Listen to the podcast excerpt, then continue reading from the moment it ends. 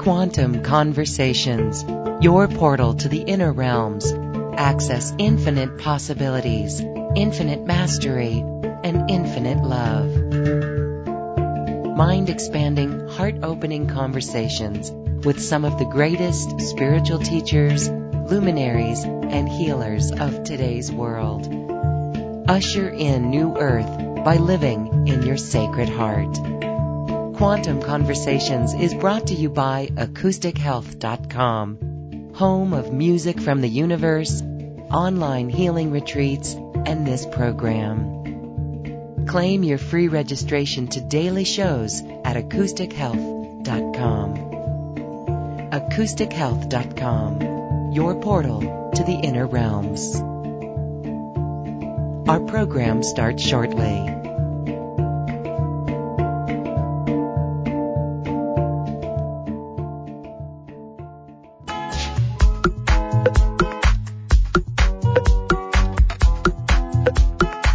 Welcome to another Quantum Conversation brought to you by AcousticHealth.com.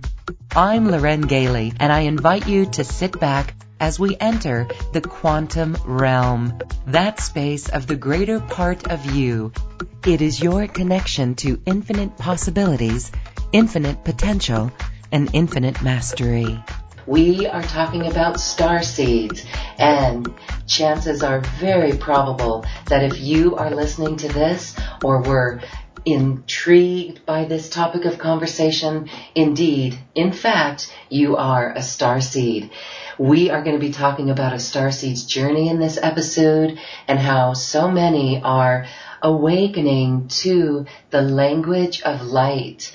And this is universal light. It carries energy with us. It connects to our DNA and we're going to learn all about it with my next guest who is so connected with her inherited Pleiadian energy that she uses this with her clients and she's here today to assist all of us as well, talking about the various star nations.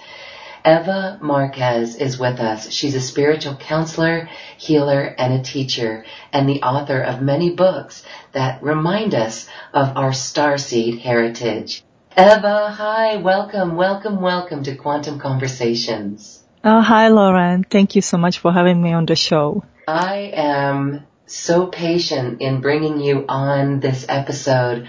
I discovered your work earlier this year. It was about six months ago, actually, and it's just been so fascinating. I mentioned that you really utilize your inherited Pleiadian energy and oh my goodness, look at your beautiful photo. We can see the Pleiadian heritage within you. Oh, can you, you, Yeah. I mean, you emanate Pleiadian, absolutely. So share with us how you came into this awareness in your lifetime. All right. Well, it was a little bit longer journey as many stars is, I thinking, uh, what can they relate to that we were born with this energy and, uh, it just takes a longer journey to really discover what it is about us and where do we belong to. So I spent about first my 28 years of my life being very afraid of all of these energies and everything around me. And I thought I'm quite odd or very different than the others and could not really relate to anything and anyone was just trying to be normal, which wasn't working out great for me. So then I embraced the different normal, starting to look into that I am a healer and there's the energy that I sense and overcoming fears. And it was when I, it was after I embraced the journey of really overcoming to be afraid of everything. When one day I read a book, I had a friend who suggested to read a book, Open to Channel by Sanaya Roman. A wonderful book I would recommend to anybody. And I started to do exercises and one day I was, it wasn't really working that well for me, but one day I was washing dishes and then there was this presence of a male energy standing beside me and suddenly I hear in my head, can you? And Pleiadius. And I was thinking, well, Kenyuda must be the name of my guide. Finally, I connected with my guide. Everybody talk about it. Finally, it's happening to me. And Pleiadians, I had this moment of the emotions sort of thrilling over me, but uh, believe or not, I didn't know what Pleiadians was. So I went and I Googled it, and this would be about, I don't know, 13 years ago, and doesn't seem such a long time. And I would Google it, and then it comes to Seven Star Sisters, and I started to cry and feeling like, oh my God, this is it. It was that aha moment when it clicked. It didn't completely sink that I'm a Pleiadian. That took a little bit longer to embrace and believing truly in it that this is who I am and that I feel comfortable with it that that's that's how I discover it. Absolutely beautiful. Here you first overcame your fears and that really is the prerequisite in working with the higher realms. You said you were afraid of this energy for your first 28 years and you did overcome the fear. How would you detail the energy that made you fearful of it? Are there any experiences now in hindsight, looking back, episodes in your life? And what was it that made you fearful of the energy? Well, I think it was a it was a combination of the past lives, sort of coming back here. And uh, let's start with this. When I was about two years old, because it starts somewhere there, I consciously electrocute myself, which sounds really weird, but as a little kid, I would feel this electricity running through the wall, and I was very feeling that I I have to put the needles in the electric outlet and electrocute myself. And I think that was my sort of opening the connection to the other side that because of that accident it never, never really closed for me. I think it was a very consciously planned by my soul before coming here. Of course, my mother was very unhappy about it, but nothing really happened to me and just left that connection open. So it left the connection open very fully to be connected to wonderful energies that would come as a feeling of delight and traveling in the universe, which of course I did not have a word for it. But I could also feel the dark side, and especially dark side in humans. I was oh. Ah. so the biggest, I would say, my lesson in my life was the dealing with my stepfather, who was very abusive and very controlling, very difficult man. But I would walk by the people and I would feel what they feel the secrets that they would have, the dark secrets they don't talk about. I would know which people would commit suicide. I would sense the, the spirit. I would not see the energy. So as I grew older, I would just have these feelings that I could not explain.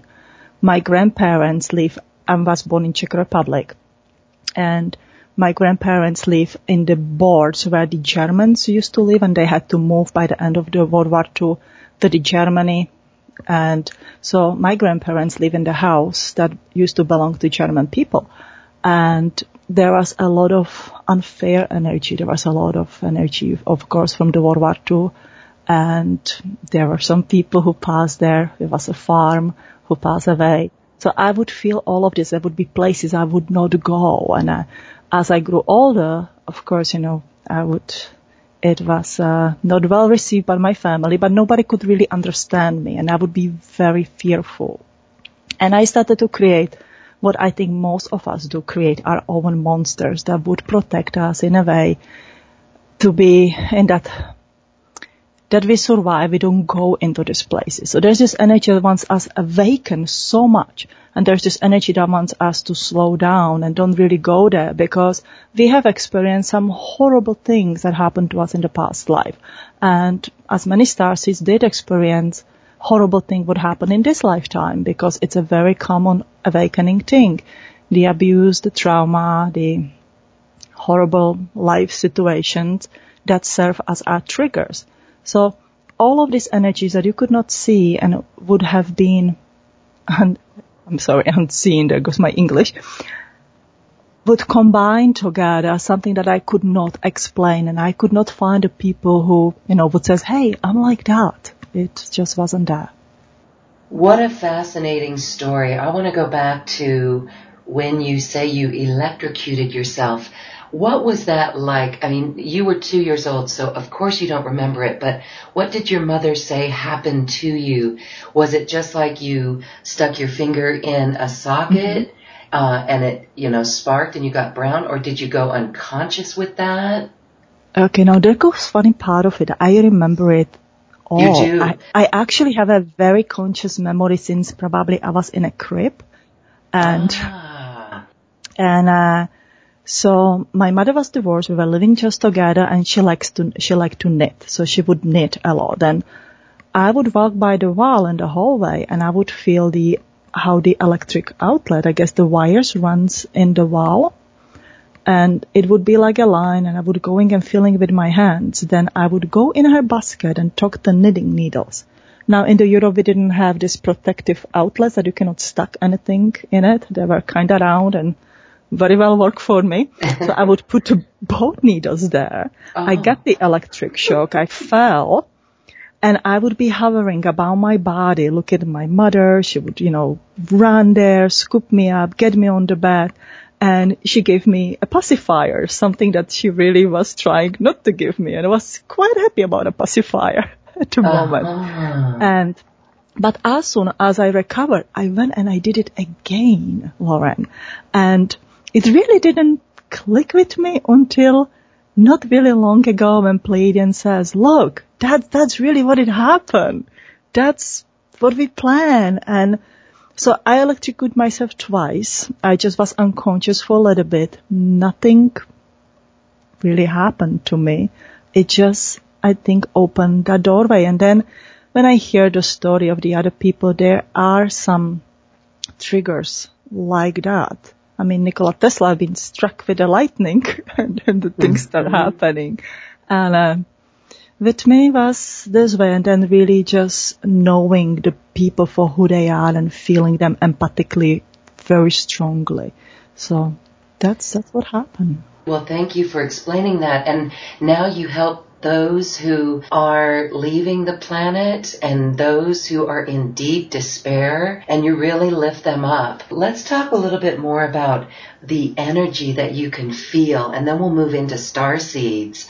So you have this connection. It opened this channel. So when you were learning as well to mm-hmm. channel, you said you felt the male energy around you Yes. and then later discovered uh, Pleiades and what they were all about, the Seven Sisters. And 13 years ago was right in that window of 2012. Actually, it's before that window, but there was a lot going on Yes. at that time frame, especially if it was around 2005, even Yeah. 2001, right after 9/11. There was a good Yeah. awakening there, and we're going to talk about it. But that really is the star seeds awakening as well. Yeah, uh, you- I get the chills when you speak of the 9/11s because I was, uh, I came to the US in 98, so it happened a little bit after. And I remember to watching it on TV and right after was the John Edwards shows, you know, the crossing over a little bit after that. I was like, oh my God, this is why I'm here. This is what I have to do. But that was a huge shake up that the life is just this is not what we want to have here and uh, we come here for the experience and we have to make the best out of the experience and help one another and make this world a better place there's no need of any more those huge triggering awakening if we can get ahead of them there doesn't have to be all this suffering and the fears and that was one of the reason why when I was, you know, sitting there with the guys, I was like, okay, I want to be in a service and I want to help all those people who going through, I was going, who going through these terrible sufferings and help the families because how, how terrible it is that somebody pass away and you never can connect it. You believe you never can connect with them again. And I think that many stars who eventually connect to their guides and to Pleiadians and the other star nations goes through this spirit communication and communicate in the spirits and are in a service to help the families and others to find their loved ones and know that they are perfectly fine on the other side, but that there are other ways how we can awaken. I love how you explain that getting ahead of this shift, really getting ahead of it. It does not have to be uh, a catastrophe, and it begins with being in divine alignment. We've talked about that a lot on this program. So let's move now into the topic of star seeds and the star seeds journey. We have been talking about this awakening of the star seeds and how we recognize ourselves. And you have written several books and it's a star seed guide and, and they talk about all the other um, Andromeda, Pleiades, Sirius, and this information comes to you and you share it in these guides. How did you get this information? Did you channel this? Yes, it is a part of the channeling and part of the research from my readings I do. So it really started as a psychic development readings when I started to do readings. Personal readings for people. Personal readings, yes. Uh-huh. So I think again, there's that evolution of a journey when you start, I can read the cards. I think I can communicate with spirits. Let's do this. And then it evolves from it. So I was doing readings, just the readings connect with the other side for people. And there was this one gentleman who was really wanted to work on his psychic abilities. And that's where the Pleiadians came in and there's like, well, Let's work on the psychic abilities. They go much more further than you are thinking about it. There are these Pleiadians who have this kind of the abilities and the Andromedians and the information started to coming real fast. And they, my guide it was first Kenyu that I work with and then he introduced me to the group of the guides which comes from all these star nations which I call delights of the universe. And they started to suggesting to write to notes. I wasn't always listening as well I had my stubbornness that I dealt with as well. And so when I would not write it down, I would have my clients writing and reminding me, okay, can you summarize the session? Can you write about it? So I started to make little files. But what was more fascinating after, you know, many readings I have done, that there was similarity. And I could easily just feel the energy imprint of the people and I would see similarities.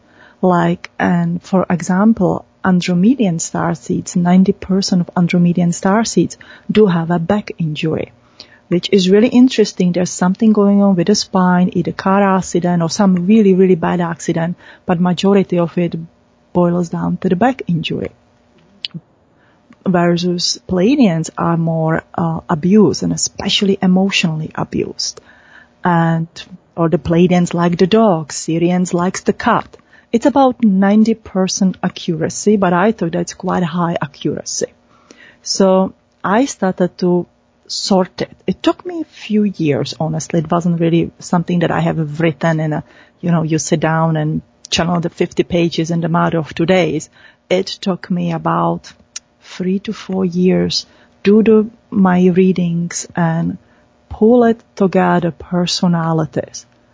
Just the second one deliverance came real fast. But I was, deliverance was first file that I wrote about, but I could never pull it together. And by the end of it, they told me, well, you had to go through your ego transformation and write without judgment about deliverance because there's quite a lot of to take in. And, but that's how it really have happened. So it is the channel information from the reading combined with my personal research from my clients and pulling it all together. You remind me of Dolores Cannon, who in her hypnotherapy sessions, that was what revealed how the universe works as well. And so you have done this with your own personal research and the readings that you do. And it comes after three to four years in the trenches, really. So isn't it fascinating, right? Without judgment. Yeah. Yes, and that's another advancement of your own evolution, as the guides told you, your ego transformation. Yeah, so, well, it's very fascinating. So let's talk a little bit then about, so for our listeners to understand how they would recognize this within themselves, you know, as we talk about mm-hmm. this, I'm sure people have a little bit of various star nations so can you see that we do come from one primarily or we come from many? So it depends. There are star seeds who come just from one star nation and they usually feel very strongly about if that's just the Pleiadian or Lyran or Sirian. And there's usually this one focus that you have and you, you, you, you going for it and you don't really have a, as much of needs to change. Let's say the Pleiadians, many Pleiadians do become, um, healers or really psychic. They are soul healers. They may be great psychiatrists or psych- psychiatrics and psychologists and really take that tone. Of course, it can be applied in any kind of the occupation versus the hybrid, which I call the hybrid, would come from various star nations. So the hybrids would be, let's say, the mother would be Pleiadian, father would be Sirian, bringing that soul together. So there will be Pleiadian, Sirian soul coming together, Lyran, Sirian, and that would create a hybrid. Hybrid retiring means that you have a more abilities than just one. There is something that I call energy power center within the body, which would be your strongest receiving and giving energy center. So with Pleiadians, for example, is in heart chakra. And that feeling with heart, living with heart, receiving, giving with heart is the strongest way. It is much more stronger than just a chakra. It's like connection to your homeland. So Sirian and Pleiadian, Sirians have their third eye. They have that wisdom connection to the Akashic records, really feeling connected to the shamanic journey and become the teachers and writers and that would be that third eye. So those would have a two energy power center, the heart and the third eye. Now, in the beginning, I was thinking, oh my God, isn't that better to be one way or the other way? And my guide said, well, calm down. There's no better or worst you all have a mission and there's no that is one more advanced than the other. You can go and you can learn. So in a, sometimes it, for our humans, star seed, it may present a little issue that you don't know, you know, is that my third eye, is my heart, how I'm going to work with it versus if you know just the heart, it's maybe a little bit easier to focus on. But there is something what I also call a DNA with influence or that's, I think, what many of us went to practice living in different planets. And you would have an influence from it. So you can learn about the abilities as well. So let's say it's like you would go and live few years in China. You will get an imprint of the Chinese culture within you. So that way you go and you live few years in Andromeda, um, Arcturus, Orion, and you can learn about the energy and utilize it as well that is what majority of our star seeds have done because they didn't come here just, you know, come here. We have had very colorful, abundant, various life in the universe. And we are naturally like to learn because that's why we originally disconnected from source, source. We wanted to learn more and more things, so we went to these more planets and learn more, and they came down to Earth, and somehow we forgot what all we have learned, and we're trying to remember, and it's a little overwhelming and scary. But yeah, so there. Go back to your question. I'm sorry, I get carried away sometime. Oh no, let's, we're going to get to more of the descriptions of each of these yeah. star nations, but I do just want to speak to, to more of, about how star seeds, when we lived on other planets and that energy was imprinted on us, I would think that is why so many of us as little children would look at the world and just know, uh, for example, if something was happening in the environment, even a bulldozer digging in the earth or uh, machineries with the black smoke spewing out, we would just know that that was wrong right? There something about that was just wrong and we would recognize that.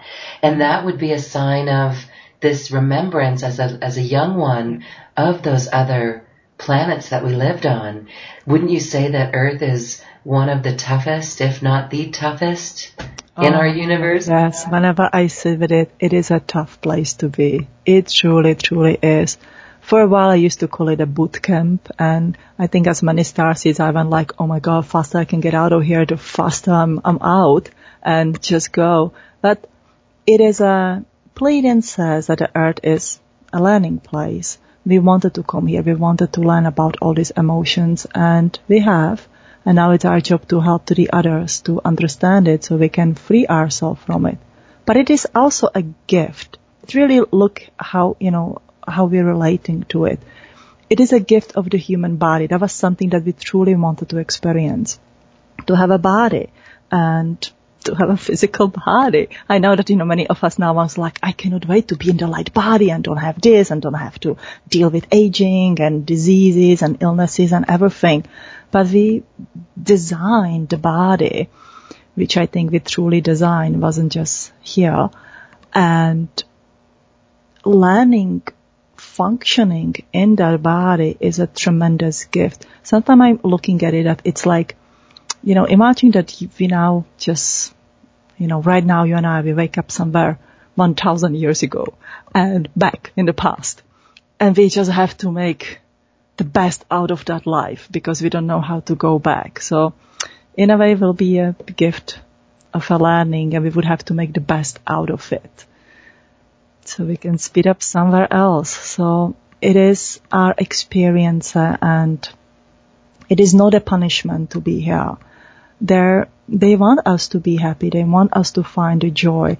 And obviously there is many pathways to life for other people because once you ask and you would not have to come back. And one of the things I truly believe that we as a star seeds, whoever listening today, whoever is in this age when we truly believe, okay, we are here, we have to make a change.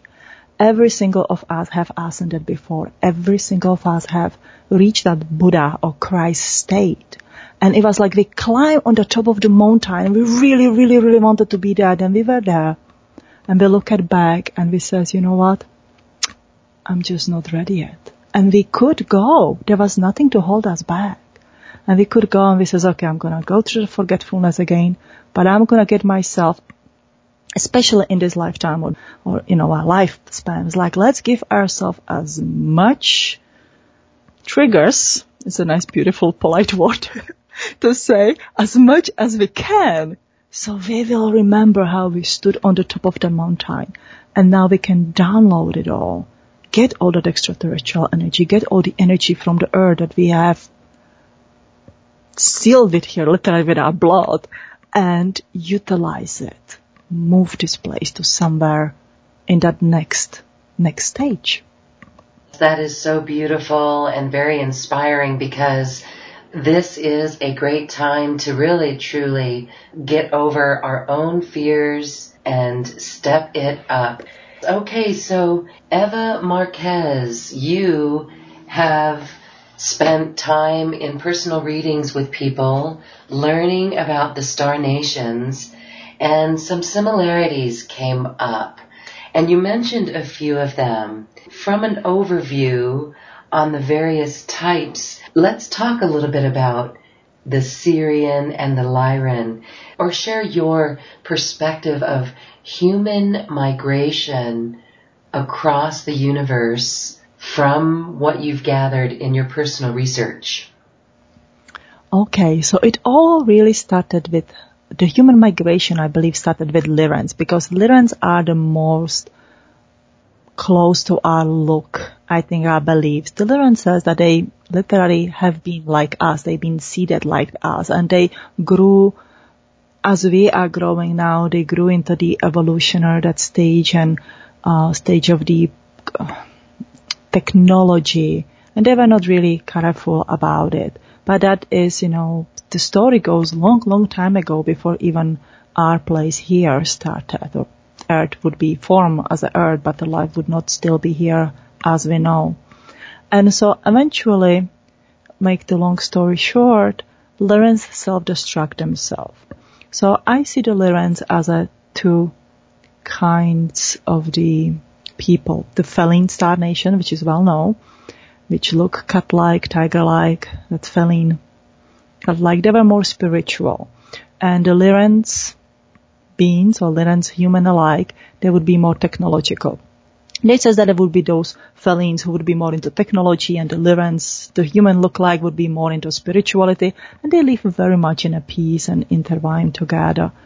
But when the destruction came, which came from the technology and because they outsourced their mind to the uh, computers and the technology, there is a big warning that I think many of us do receiving lately. Technology is not bad, but it has to be used in a very positive and loving way and uh, it's not unavoidable. And we all enjoy technology, but it has to be used with care And I think there's quite a lot of warnings in the channeling that come after that. But leave that alone. They eventually mi- migrated naturally into other planets, especially uh, Pleiades and Andromeda. But when the planet self-destructed, they had to evacuate and they have to get on the ship and evacuate as many people, as many beings as they could. Not everyone was saved, but that's uh, that's in the Lyran chapter described. That's why I had to write it without a judgment. So there's absolutely no judgment. And I always say there are good and bad people. There are good and bad beings, and everybody has chance to change. And they have changed dramatically. Many as any another star nations changed dramatically. You will find the bad Pleiadians as well. I bet you that one. And so they move into the planets and one big planet that they move was the, uh, or one big movement which is very important was the Centaurus, Alpha Centauri. And that's where the DNA, uh, uh, DNA experiments would start. But we'll go into that a little bit later. In the meantime, Pleiadians have now goes in the meantime, I'm sorry, I want to say that all this have been done with a positive agreement from the Council of the Light, not movement or, or, you know, they didn't invade anybody. They sort of went to the Council of Light says, look, we really messed up. We have a problem. We need to go where, where we can move. And they've been received very well and they saw that they want to change and that they want, you know, to live more naturally and in a not just how far we can get and how far we can outsource our minds. And in the meantime, the Pleiadians design the experiment Earth, which would be first Lemuria. And in the probably halfway of the Lemuria, Lyrans did join them in coming in the experiment of the Lemuria, and that's how they literally got to the Earth. Now, Pleiadians always says that the Lemurian and Atlantean civilization have been extraterrestrial civilization and was supposed to stay extraterrestrial civilizations without genetically modifying any animals or any beings or anything that have been here on the earth that have been prior created of they of they in coming here. They were very much just interested in the energy effect on the body, on the soul. They wanted to feel how this feel in the body, uh, what it is about the soul that can make you feel so negative. What is it about this duality of this earth? What is it that you may feel so bad about here? That was actually an exciting experiment, believe or not. Mm. But it's, I know when we look at it, I sometimes I was like, what were we thinking? Why we didn't go, you know, do something more exciting? But that was exciting. It was exciting to feel how it would be to have a feathers and be like a bird or be like a dog. It was just something that we have never experienced. You know, imagine that you go to some fancy restaurant, there is that food that looks the most delicious and you just cannot resist to taste it. I suppose that's how we can compare it. It's different to have a bite of the food and put yourself into dog body, but it has a different consequences. And uh, that's how we really came to the earth. And somewhere in the half of the Atlantis, we started to create we started to create a human human beings as we know. I coming to this conclusion, that's actually my recent channelings, which I'm compiling for the next book, is that originally, you know, we needed some compounds of the DNA to create body to be here. And I think in that Lemurian energy and half of the Atlantean energy, we use only natural resources as a tree, plants, literally a plant DNA would sustain our body. We would take, you know, piece of their, piece of our DNA and create a physical vessel that could be here and would survive. It would not be much different as let's say that today we can go and, you know, live on the Mars as we're planning to expedition on the Mars, if our scientists would have that DNA information, how to tweak the body so they can survive there without oxygen mask and can grow some food from the dust that is out there, I think they would not think twice to do it, right? So in a way, we have done a very similar and same thing here on the earth. It was in about the half of the Atlantis when the experiments went a little bit furthermore than we wanted to go and we started to experiment with the animal DNA. The animal DNA is what today human body is made from. It is made from the extraterrestrial DNA and the animal DNA and that's, I think we totally underestimated the animal DNA and the effect what it's to have on us. And as we evolved and we love that topic of Lemuria and in the Hindu Vedics also mm-hmm. share this story of humans literally coming from the sun through the sun through Venus through our sun and into earth in Lemuria and taking form and it was quite an etheric form. Yeah. And so now you said by the Atlantean times our physical bodies are what they are today. And I love that you did mention without genetically modifying any of it. And look at what we're at today with that, yeah. again, technological presence. But I know so many are onto this non-GMO um, yes. trend, and that's that shows the importance of that. So you said that animal DNA, we are a mixture mm-hmm. of animal DNA with extraterrestrial DNA, mm-hmm. and you said we won't know the significance of that. Can you expand a little bit more on that? Well, the significance of it, I think we didn't realize that the animal DNA has so much of anger. And there's that fight for the survival. It's all those low kind of the energy. Know, if you look at the animal kingdom, it's all about the survival and the fears, intimidation, the anger. And that is the, those are the energies that really raise in these days, you know, the very primitive energy. Um, does that make sense? There was this, a friend of mine, let me tell you a quick story. She went for the vacation to Alaska and she likes to bring these little stones and there was this piece of the bone from the mammoth that she brought on a few months ago. So we would meditate with it. And we would see this very primitive culture of the um, ape man who would be living there. And there was no, there was no extraterrestrial energy in them, with them, don't know how to describe it. And it was very fascinating. And then I had this vision of this, you know, the Darwin evolution, my guides coming and kind of showing it. It says, there was a life when you came here. You just were not mingled with it. It was more in the animal nature. So we would take it and then we would take, you know, a piece of the, I don't know, the dog and the bird and the fuse the DNA, put their extraterrestrial DNA and mix and then every, that energy that was here and did not naturally evolve yet because let's say hypothetically, if we, if we would not touch any life here and we let it naturally evolve, they may have evolved into extraterrestrial ability beings. We just speed up the process by tweaking and using the different DNAs and merging it together.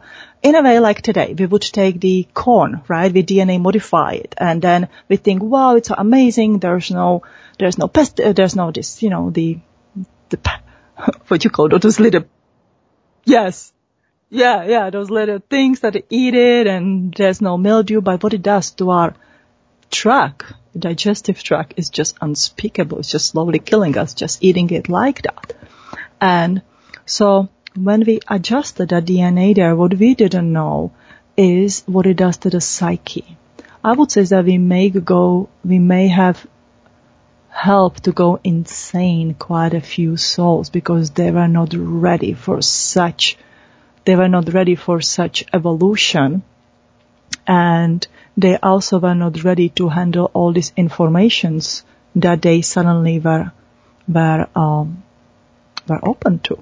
Because still in a, like half of the Atlantis, even, you know, when we create this, what we would call the beings and they become the slaves, they were still open to all kind of the information it's not like today we are cut out of it.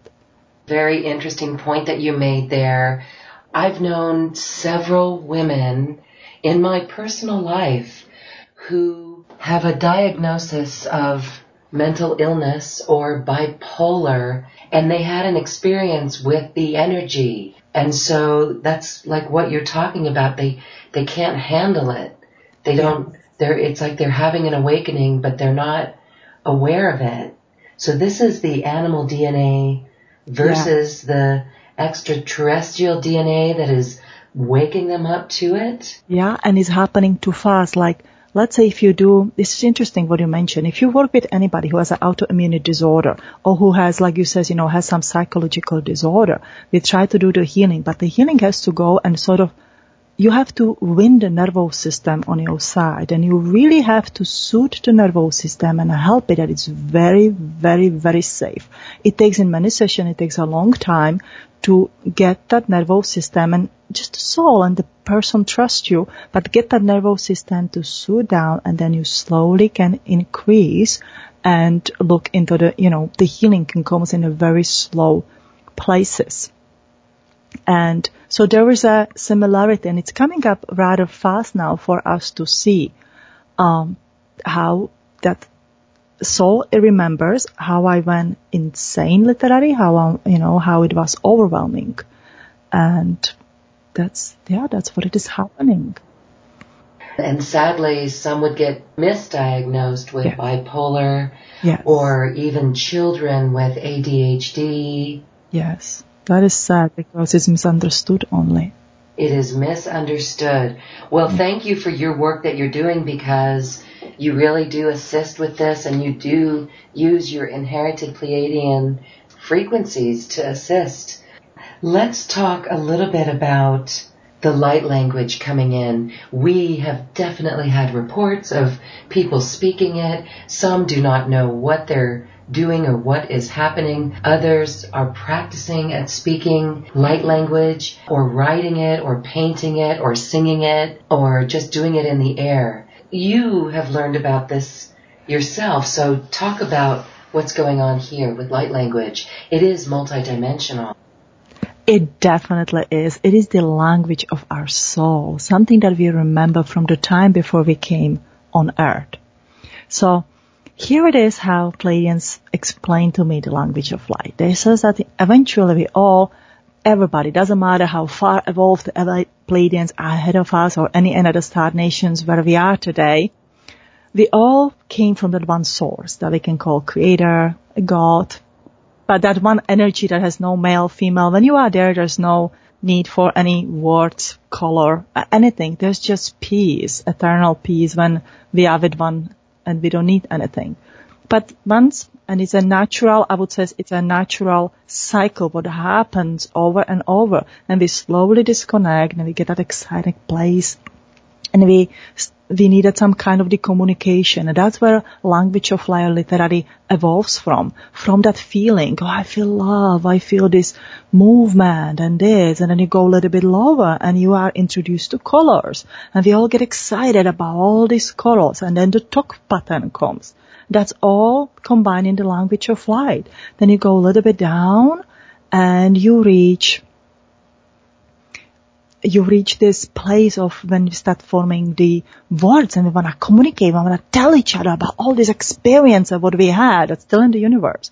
And then we reach this place where I feel that Sirian is a, a Sirius, Sirian's word, word like a gateway to the language of the numbers and sacred geometry. So here come these very intuitive, sort of fluffy love language and it started mingling together with the very logical, very technological language of the numbers and geometric shapes. And we know when we look at the earth, it says that a God or the creator has been mathematician because when you look at the Fibonacci sequence and the pi number and adding the numbers, you know, back together and taking them apart. We can speak only in the numbers and we don't have to speak in another language and we can explain literally everything of the logic, what has a logic, not what has a feelings.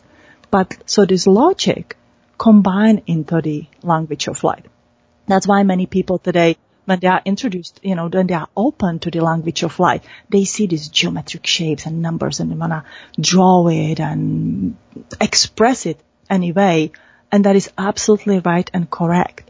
So then we brought it with us on earth when I awakened the language of light, it was like this memory. And when usually when you, when you remember, you go through this like, oh, big cry, but it's such an emotional cry. It feels like oh my God, I see, or I remember something that I thought I never ever gonna remember that emotional, you know, like having a good, good piece of the pie what your grandma used to make and you thought you're never gonna have it again.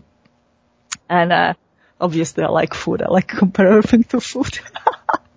and, uh, and so we spoke it in Lemuria, we spoke it in Atlantis, and then at the time of Mesopotamian time, um, time of the uh, Sumerian times, when the story goes that the um, Tower of the Babel was built and was destroyed, the languages were confused, and there's something where the last time when it was really scattered and split into many languages.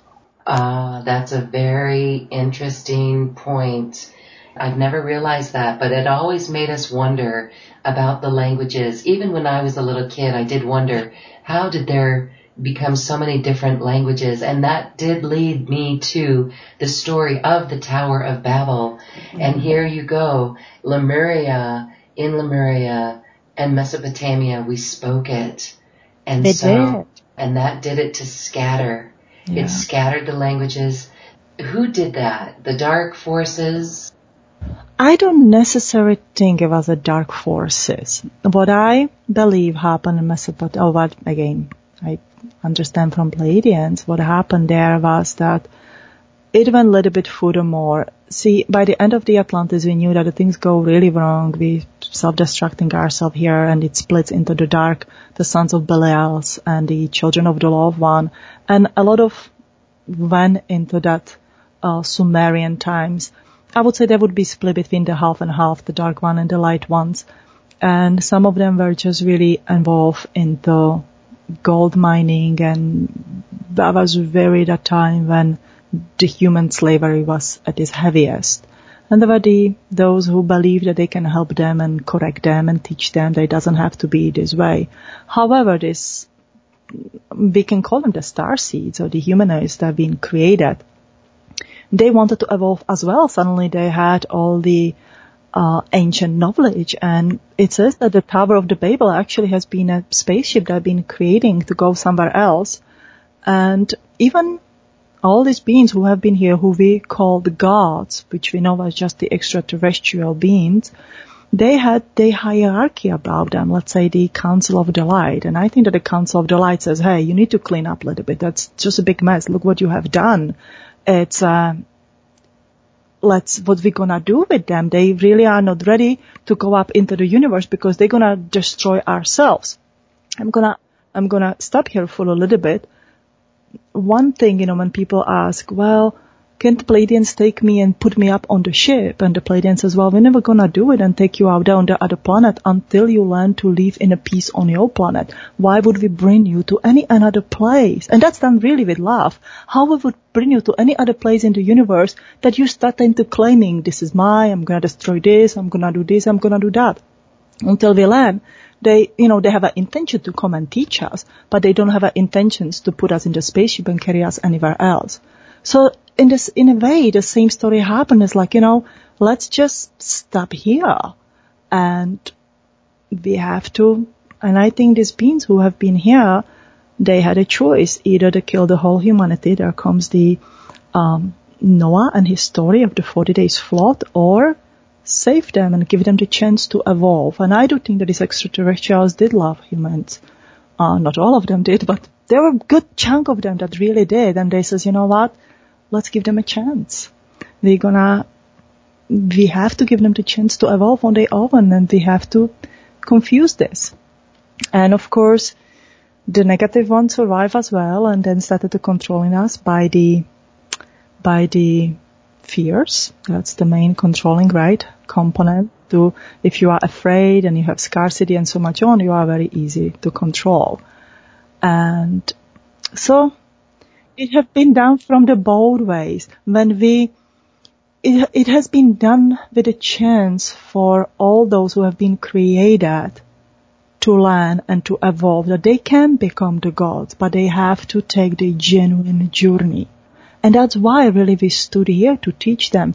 So there's a big lineage that went into the Egypt. Egyptian is very well known lineage, right? The master taught, built the pyramids and so much on. And what we know from the Egypt uh, is that we create mystery schools. No one, see, after the Atlantis has been destroyed, there has been change into information how it's been introduced to everybody because to avoid that insanity, what was happening with the fast, it's like, you know, like fast join you to the fuse, you fry yourself, you go crazy. So we will teach you and you're gonna increase in little parts. And that literally would happen after, after the flood and the rules change on earth as well.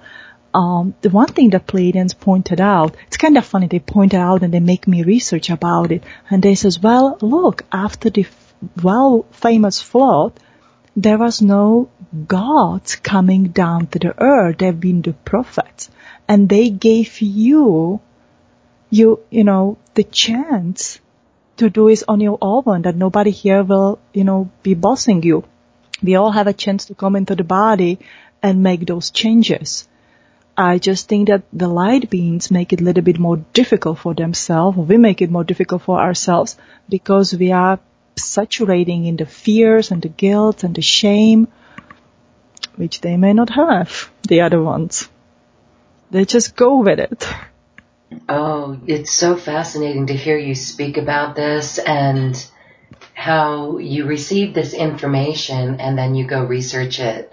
That's really fascinating. You know, when we were talking about this animal DNA versus mm-hmm. extraterrestrial DNA, that is literally in our genetics. So how do we awaken extraterrestrial DNA within us and then identify? It really is an inner knowing that we connect in with.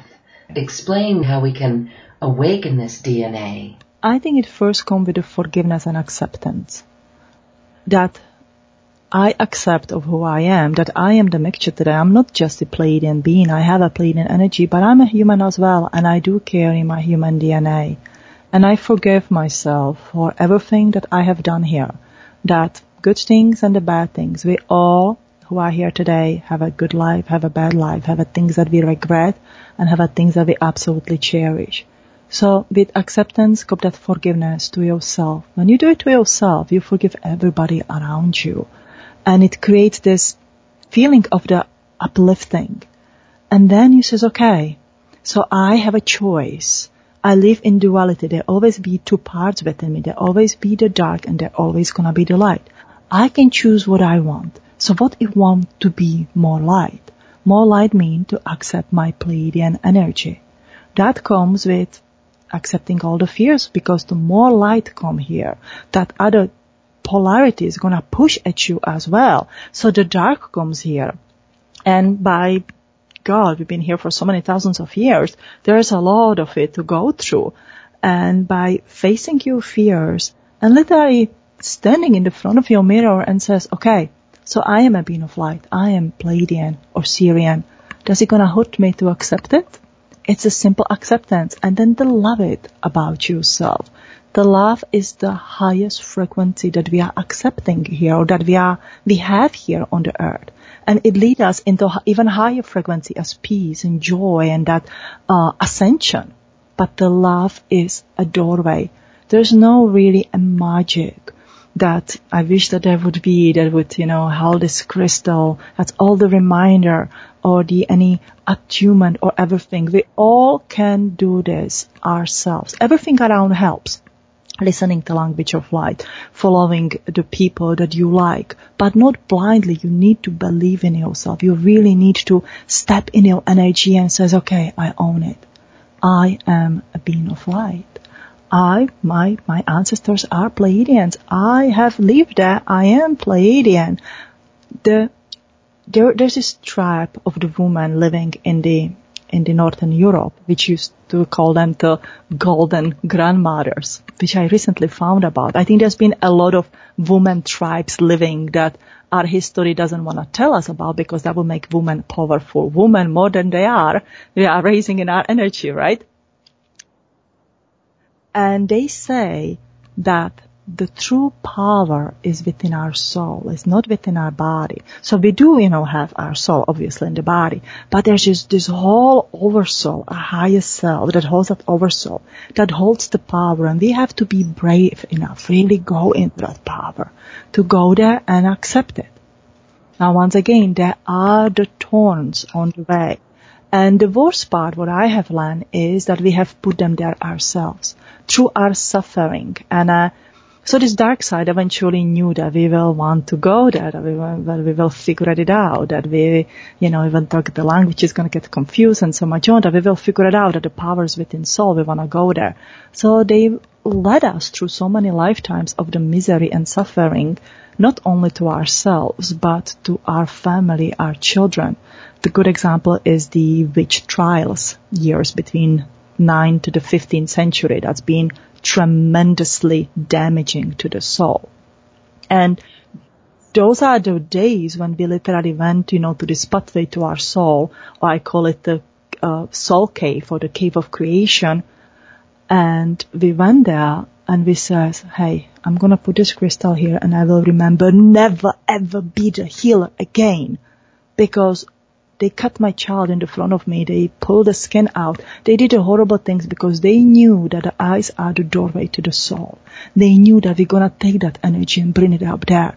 And they didn't want us to know that we are the Pleiadians. We have a power of Sirians and Lyrans and, uh, and all who we are. So, be brave and face your fears, accept of who you are, everything that have happened, and walk on the pathway to life, to live. Uh, my great teacher told me, she says, whatever you do, do with love and integrity. What you, you know, speak, what you teach, you do. There is no that you have that great speech or great thing and you do not apply it yourself. And I was like, yeah, that's a good thing. And Yes, and that is the way of aloha as well, with love and integrity yeah. and all our words. It is on the breath. Well, thank you so much for this. I would love to talk about the work that you do with the meditations and activations. Perhaps we can do a process very quickly here so people can experience what it's like with you it would be wonderful to experience that. All right, let's do this. This is my favorite part of the work.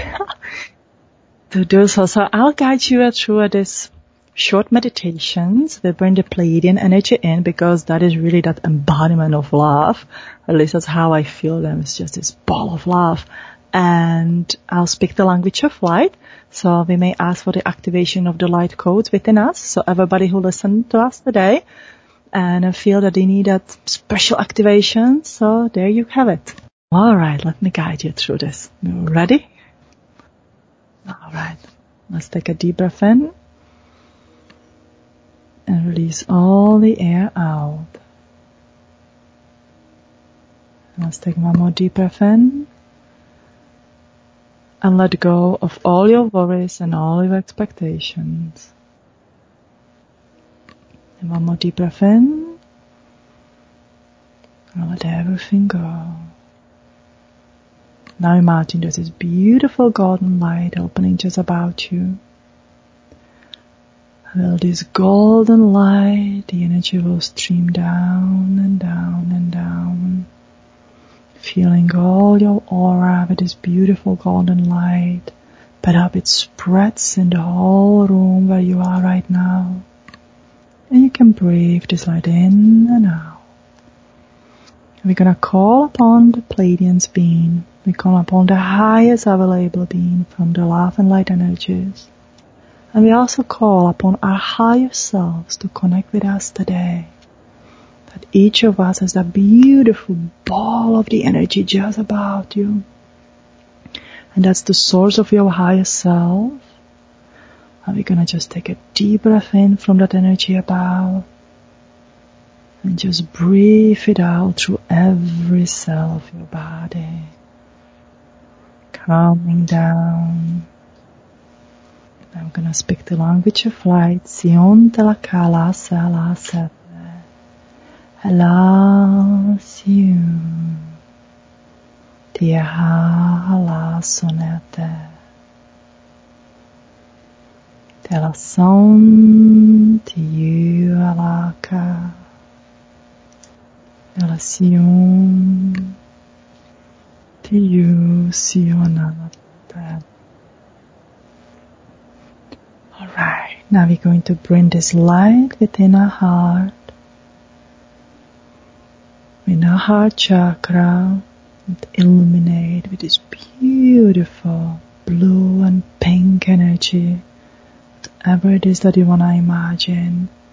And imagine your heart chakra spread sideways, horizontally, like a beautiful ring around the planet that you are. And it stretches vertically up and up and up. Like a shining star there. And we ask for your higher self to come a little bit closer. And we ask for the body of the human body to trust and to feel safe about this connection. Delam tia kanti ala sione te se ala eliasun tiu alasa. And we ask for the light codes that are appropriate for each one who listening today to come to activate that from your heart, from your energy, you reach in this energy about you and the most appropriate activation light codes will be sent forward to you.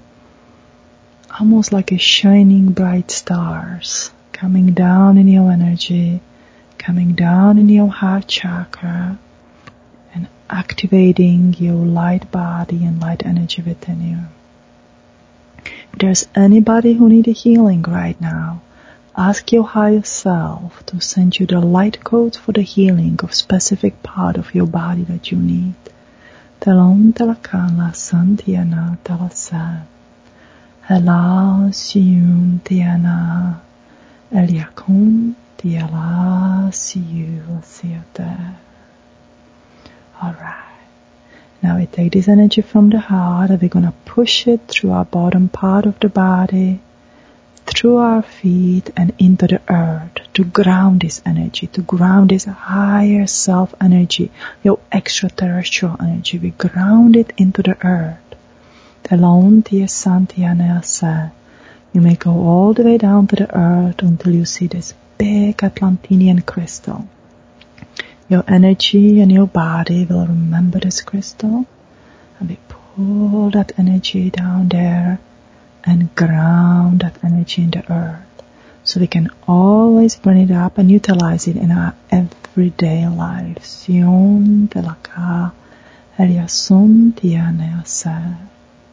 Now we put the light around.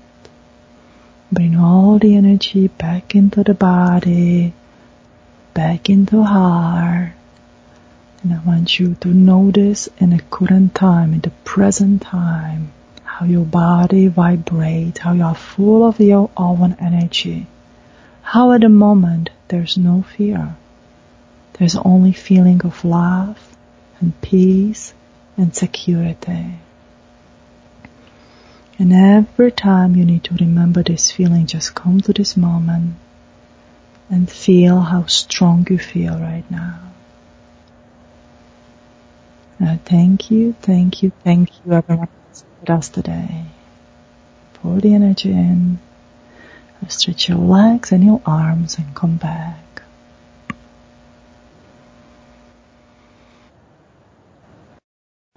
A beautiful activation by Eva Marquez beautiful information today, a beautiful connection. What can we expect as we unpack those light codes or integrate them? So what can we expect is the more clarity about who we are because we connected with our higher self. So after this or even prior to this, you can ask, we can do it as many times you want, just, you know, move it, listen the recording again. People can do it as many times as they want to, and every time they can pull a different light codes. But it comes in those, in that clarity of who I am, what is my next step. And then we ground that energy in the earth. The reason is that we want to make all this energy that we bring in ourselves really, really able to work for us. There's really no point of, you know, knowing I'm Pleiadian and it's really fascinating when I don't know what to do with it in the earth life. So I was like, okay, you know, I, I, I cut the grass and I put the love into cutting the grass and into yard work that I really, really love. That's, that's what it does. It sort of solidify that energy in it, help you to remember of who you are and give you that ideas of how to apply it in my everyday life. Because if every single one of us would bring our light energy in everything that we do, whenever it is to raising the children, washing the dishes, making dinner, be a doctor, be a nurse, be a librarian, we would automatically encode everything with the light and the more light attracts to more light. So it awakens the light, your purpose, knowing who you are, and uh, you attract more light. Beautiful. Yes, yes, we can feel that. Yeah. We can feel that clarity as well. All right. So we are activated. Thank you, thank you, thank you, Eva. A beautiful process there. And it's so fascinating talking with you. I want to give you a moment to talk about the work that you present. You offer beautiful meditations full of healing energy and a deeper connection. And you've got this in your special offer for us. So take a moment and go over what that is. Absolutely. So I wanted to create something new and exciting. and of course, you know, it's something that I'm working with my clients all the time, but I was thinking how to pull it in a, in, in one program. So the first, the first program, it's called the Starseed Journey. And it doesn't matter if you are awakening Starseed or just coming to this, to this knowledge that yay, I am a starseed, or you're doing this for a long time. Sometimes we need to take that step back and really work on that healing, personal healing and the soul healing to speed up our process, be in a service, be really good with our clients. So it is more a self, self-explanatory or self-self work. So the first, uh, the meditations, the remembering, reconnecting, reawakening, it's just done in the language of light. All my meditations have language of light because once I start to speaking it, I cannot stop speaking it. And it just feels good. And I see a progression with my clients, with myself when I'm using this kind of the energy. Then the second one to follow up with it is the energy alignment. So energy alignment is something that uh, my guides works quite a lot with, with my clients and with myself when we taking our chakras and we align them, we weave them together with the meridian energy and then speak the language of light, put the three components together. We know that the tree is a catalyst. It's in the ancient text that tree is a catalyst. So it start weaving these energies together.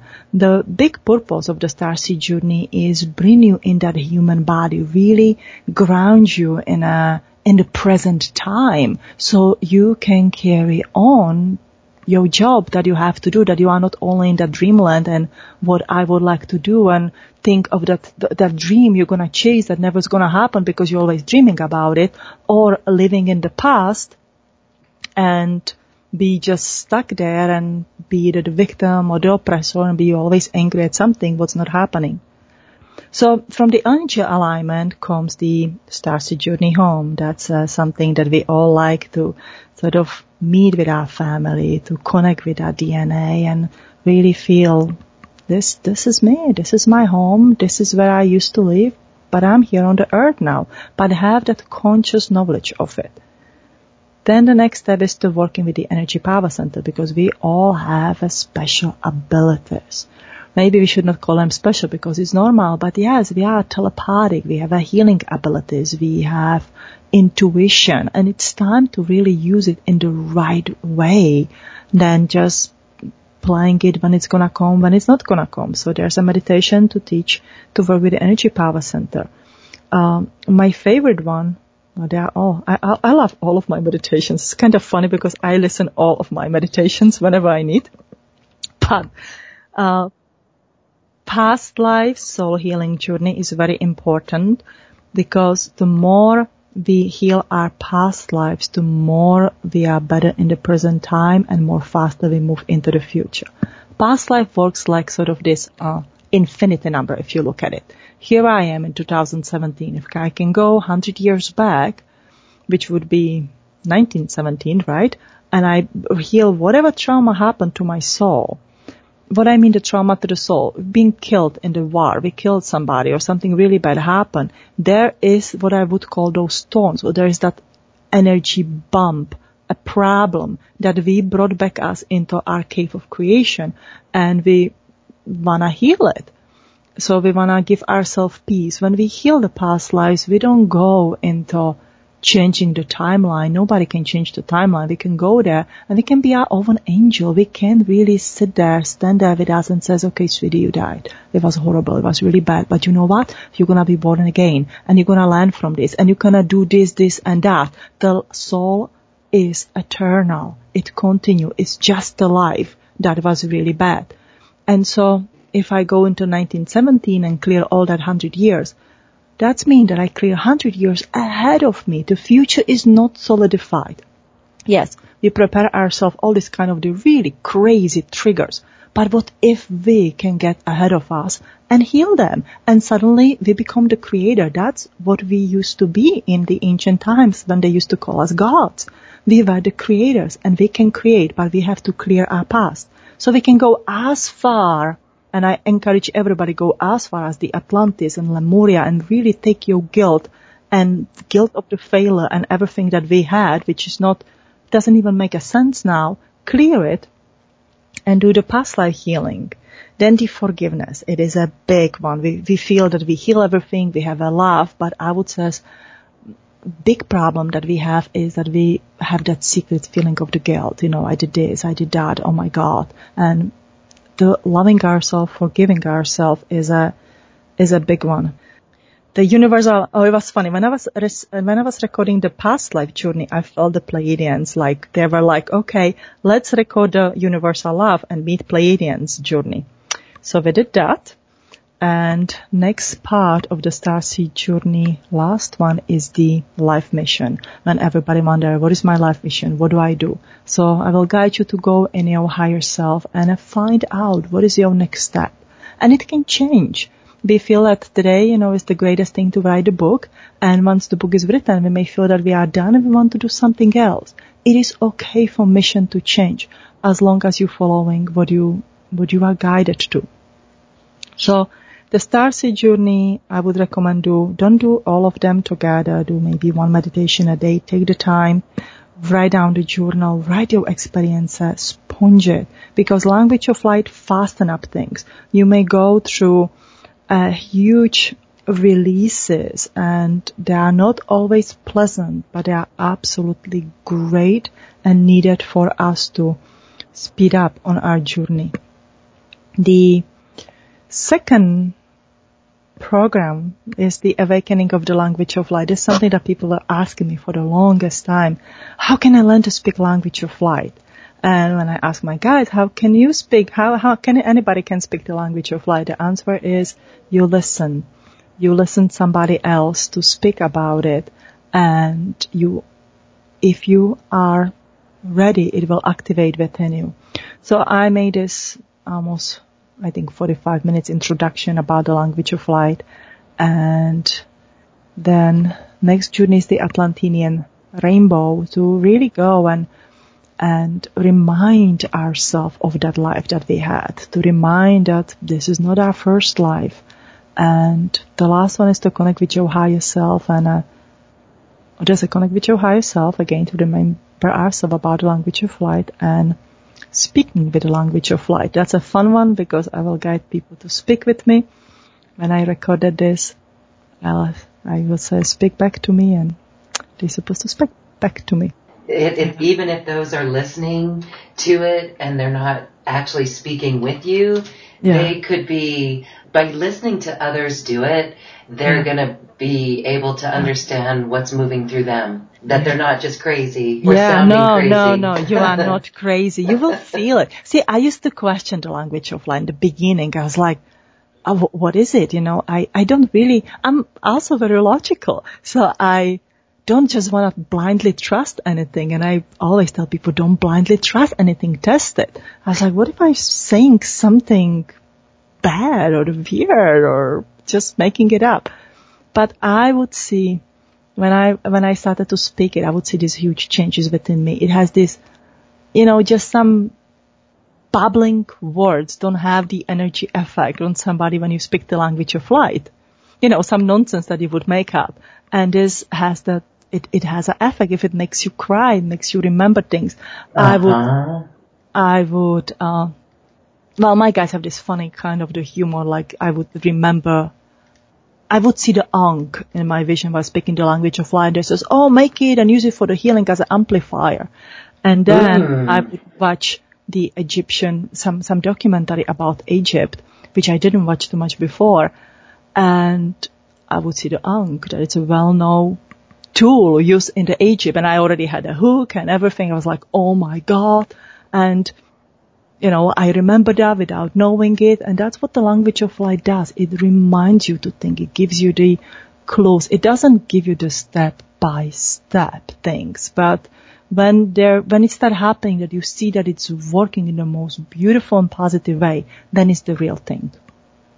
Well, I know there's many that would love to access this and bring it on, whether it's through drawing or painting or singing or even dancing. My goodness, all of this is wonderful. Yes, well, thank you for that. And Eva, do you still do personal readings? Because I know that if you offer a personal reading with your package, you're going to have some takers on that. Yes, I do. And yes. All right, a personal reading with Eva. You could be part of the experience of finding out about your star seed heritage yes. and, the, and the personalities. Okay. Yes. Awesome. Well, thank you for including that. Again, details are on your special offer button. Thank you. How long would a personal reading be? Uh, they usually last one hour. I have a half hour or one hour. I would, if anybody's looking for the star seed, you know, exploration journey, I would say that one hour is good to cover. Eva Marquez, beautiful, beautiful today. As we say goodbye, perhaps you want to share the single most important message from the Pleiadians as we say goodbye. Oh, it has been a pleasure to talk with you and I am very grateful and now the Pleiadians are grateful for all this opportunity. Pleiadians see us this way. They says that we are sitting here and waiting. Everything has been linked together. Everything is connected. There is no thing, there is no such a thing as a coincidence that we all think we found each other or how this can be true. We all need to believe in ourselves.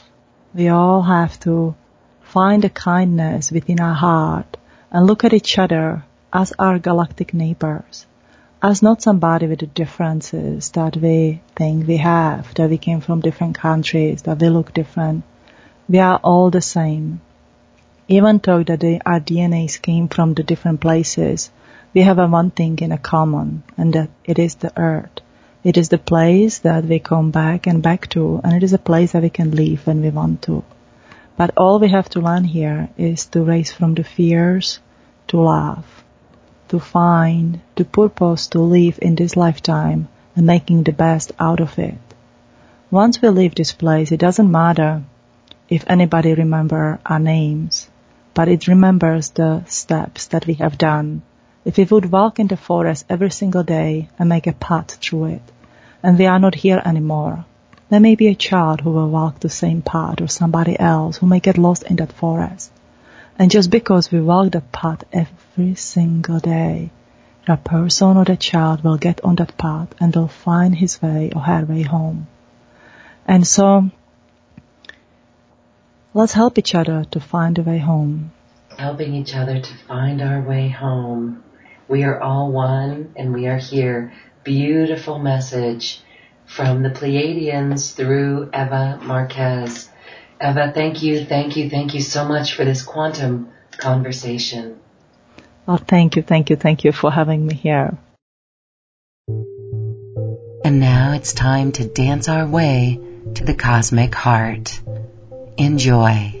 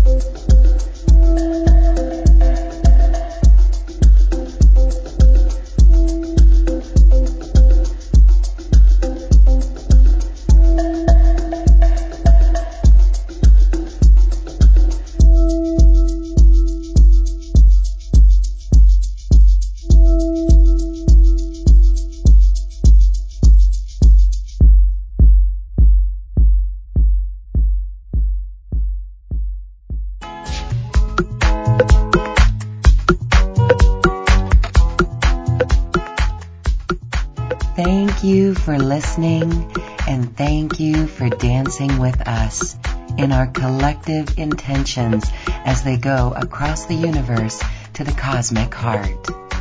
I'd like to thank my wonderful team at acoustichealth.com, Heidi, Tony, Tom, Pam, Suzanne, and Garner, who assist with the production of Quantum Conversations, online healing retreats, and more.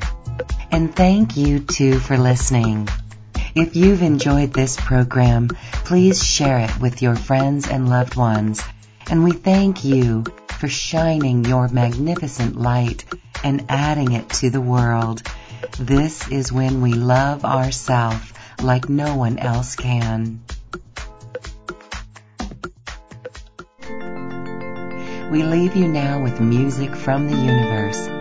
Music literally created by the universe as musical notes were assigned to mathematical equations. The result is this beautiful music available at acoustichealth.com. Namaste.